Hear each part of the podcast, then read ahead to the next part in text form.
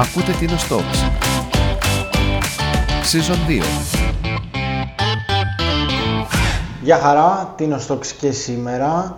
Εδώ είμαστε για ακόμη μία τρίτη μας ακούτε. Παρέα μου εδώ στο καθιερωμένο ραντεβού ο Μάριος και σήμερα έχουμε τη χαρά και έχουμε μαζί μας μία πρώην διευθύντρια του Μάριου στον παιδικό σταθμό, η κυρία Τριάντα Ζέρβα. Καλησπέρα. Καλησπέρα και από μένα. Η οποία είναι, είναι μέλος και πρόεδρος. Πρόεδρος σωστά, του Σωματείου. του Σωματείου ΑΜΕΑ Τίνου. Έχουμε δικαίωμα.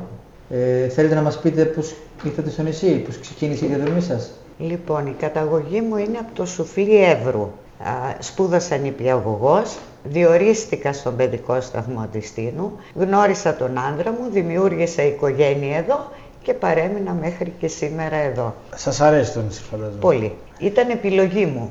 Και ξέρετε, εμείς οι ξένοι σε εισαγωγικά αγαπάμε πιο πολύ το νησί, γιατί επιλέξαμε να μείνουμε στο νησί. Παρά... Δεν γεννηθήκαμε να αναγκαστούμε να μένουμε εδώ. Βασικό αυτό και ε, είστε από το 2013 πρόεδρος στο Σωματείο ε, ΑΜΕΑ Τίνου. Έχουμε δικαίωμα. Το 2013 παραιτήθηκα από τον παιδικό σταθμό, συνταξιοδοτήθηκα. Το σωματείο δραστηριοποιούμαστε από το 2010, από το ξεκίνημά του. Οκ, και πώς ήταν αυτό το, ε, πώς ξεκίνησε αυτός ο σύλλογος; Λοιπόν, να τα πάρουμε από την αρχή τα πράγματα. Ε, Δεν υπήρχε κάποιο ανάλογο σωματείο στην Τίνο. Όταν λοιπόν η αναπηρία σου χτυπήσει την πόρτα που λέμε, τότε έχεις δύο επιλογές. Ή να κλειστείς στο σπίτι σου, που είναι μια χαμένη υπόθεση, ή να βγεις έξω στην κοινωνία να τη διδάξεις να σε δεχτεί και πώς να σε δεχτεί. Αποφασίσαμε με τον αείμνηστο Γρηγόρη λοιπόν ότι οι με- σκεφτήκαμε μάλλον ότι οι μεμονωμένες αποσπασματικές δράσεις που γινόταν από τον κάθε άτομο με αναπηρία δεν φέρναν το αποτέλεσμα που θέλαμε. Έπρεπε λοιπόν να δημιουργηθεί ένας φορέας, να έχει θεσμικό ρόλο, νομική υπόσταση, ούτως ώστε να στηρίζει, να υποστηρίζει τα δικαιώματα των ανθρώπων με αναπηρία, να ευαισθητοποιεί την κοινωνία και γιατί όχι να προσφέρει σε αυτά τα άτομα στο μέτρο των δυνατοτήτων τους. Με λίγα λόγια το σωματείο να καλύψει τα κενά ή του τόπου μας ή του κράτους γενικότερα. Πότε ακριβώς ξεκίνησε και πόσο εύκολο ήταν αυτό το ξεκίνημα; Στην Τίνο του 2000, 10. του 2010. αφορμή για να ξεκινήσει, το είχαμε στο μυαλό μας όπως είπα και πριν μαζί με τον Γρηγόρη ότι κάτι έπρεπε να δημιουργήσουμε. Είναι κλειστή η κοινωνία, γνωρίζαμε κάποιους ανθρώπους που ξέραμε ότι δεν θα έχουν πρόβλημα στο εγχείρημα αυτό, γιατί για εγχείρημα επρόκειτο. Την αφορμή μας την έδωσε η Ελένη Παρασκευά, η οποία κάλεσε, τότε θα έκλεινε το σημερινό σαν το αλάτι, ήταν κατάστημα δικό της.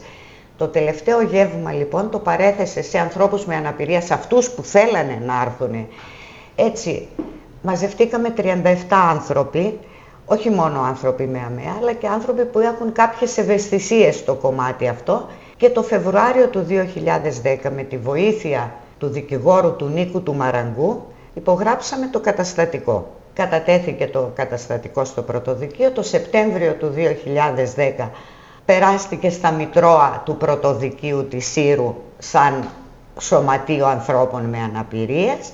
Τον Οκτώβριο του 2010 είχαμε τις πρώτες εκλογές και ξεκίνησε η δραστηριοποίηση του Σωματείου. Το πρόβλημά μας ήταν η στέγη, γιατί χωρίς στέγη δεν μπορείς να δημιουργήσεις τίποτα.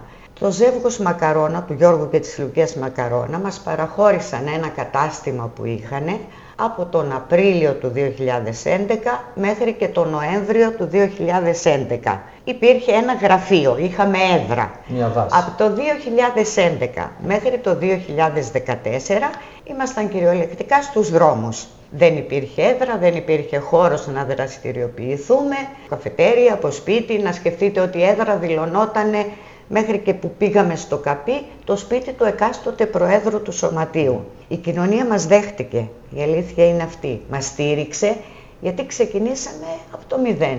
Μόνο μας εφόδιο ήταν η δύναμη και η θέληση.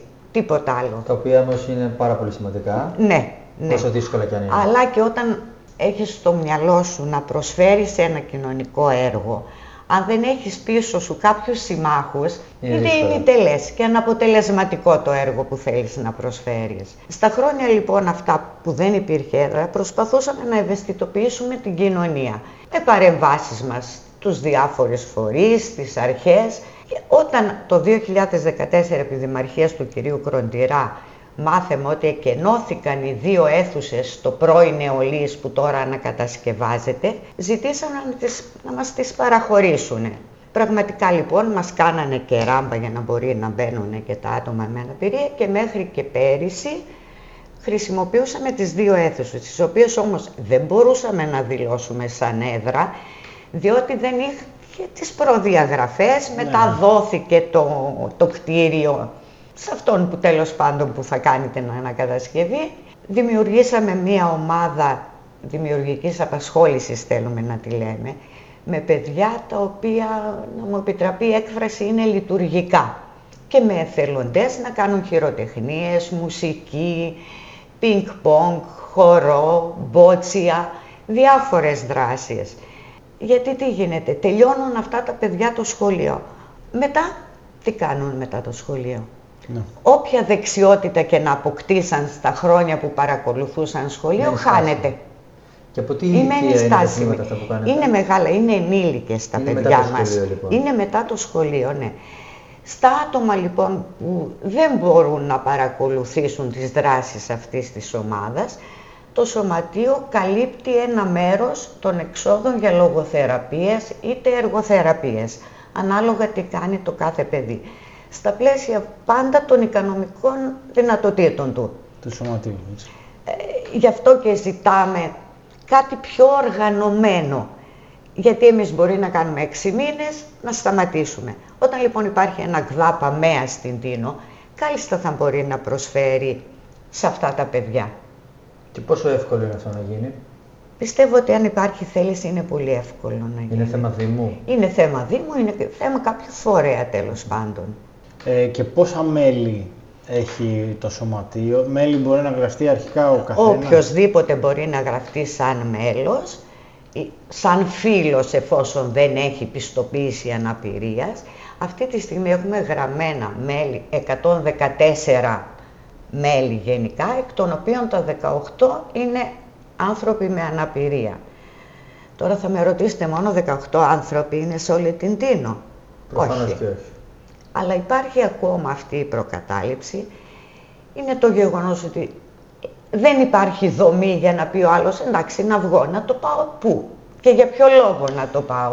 Α- Αυτό το, το πρόβλημα που καταλαβαίνω εγώ είναι ότι α, η αναπηρία με αναπηρία διαφέρει.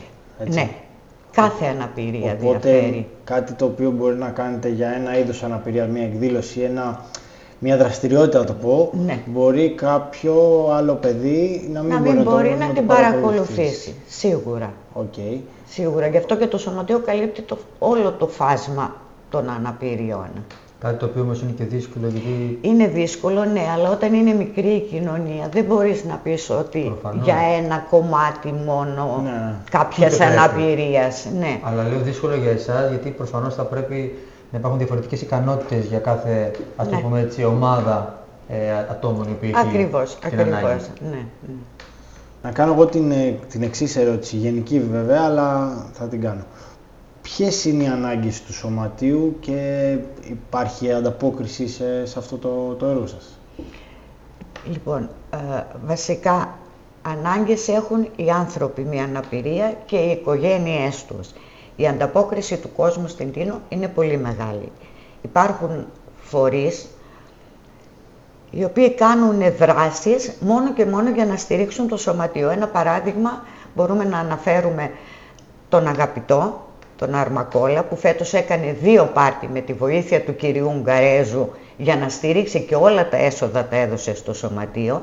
Είναι το Καλοψία, κάθε χρόνο τρία event έχει κάνει μέχρι στιγμής και όλα τα έσοδα από τα μενού τα διαθέτει στο σωματείο.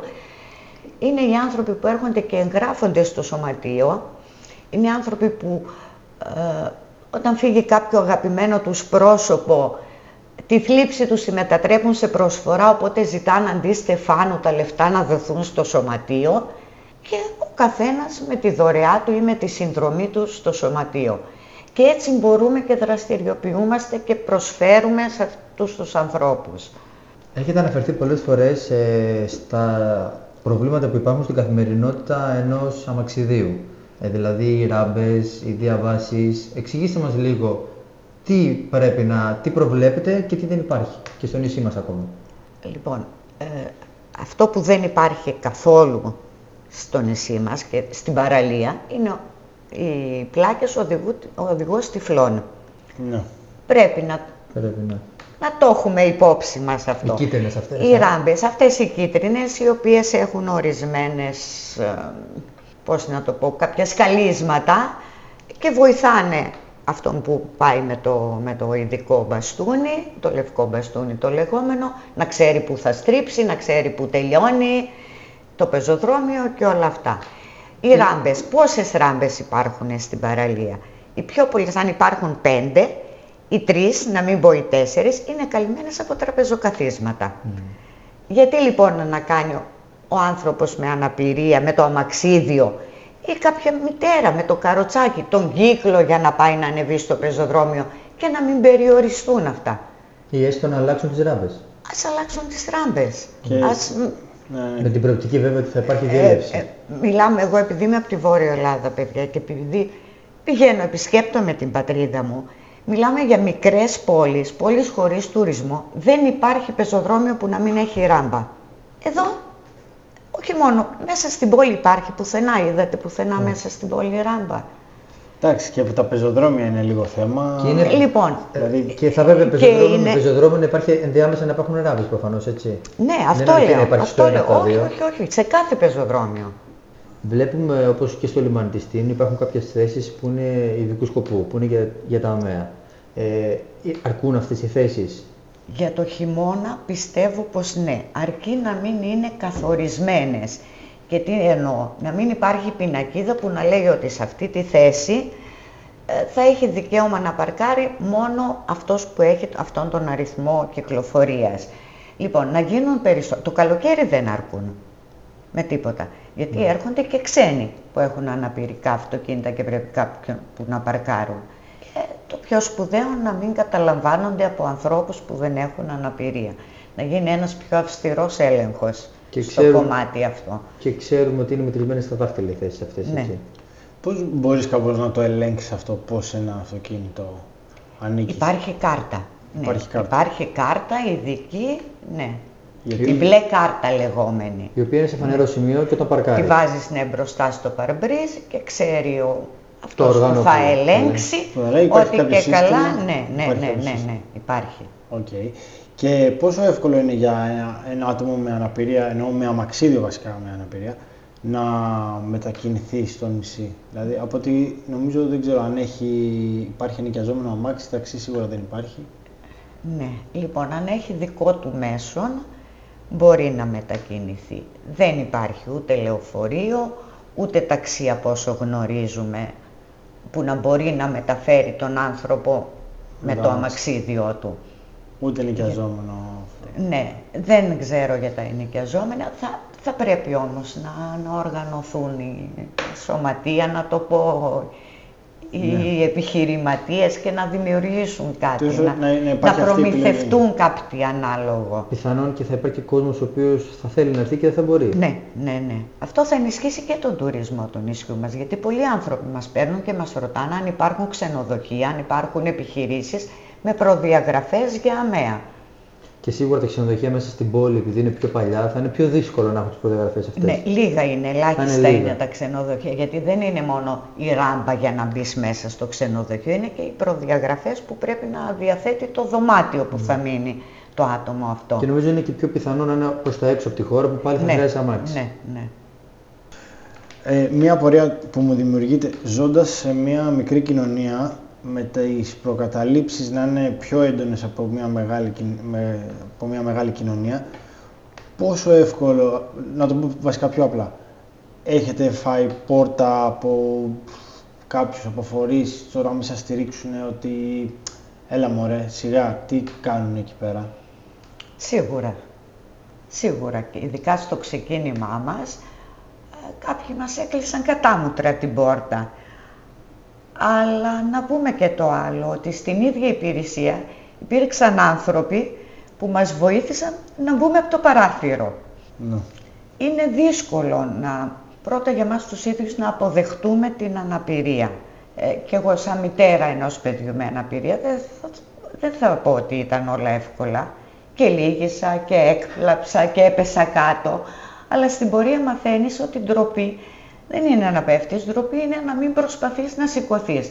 Μαθαίνεις λοιπόν ε, να χαλιναγωγείς την απογοήτευση και δεν να δυναμώνεις την πίστη.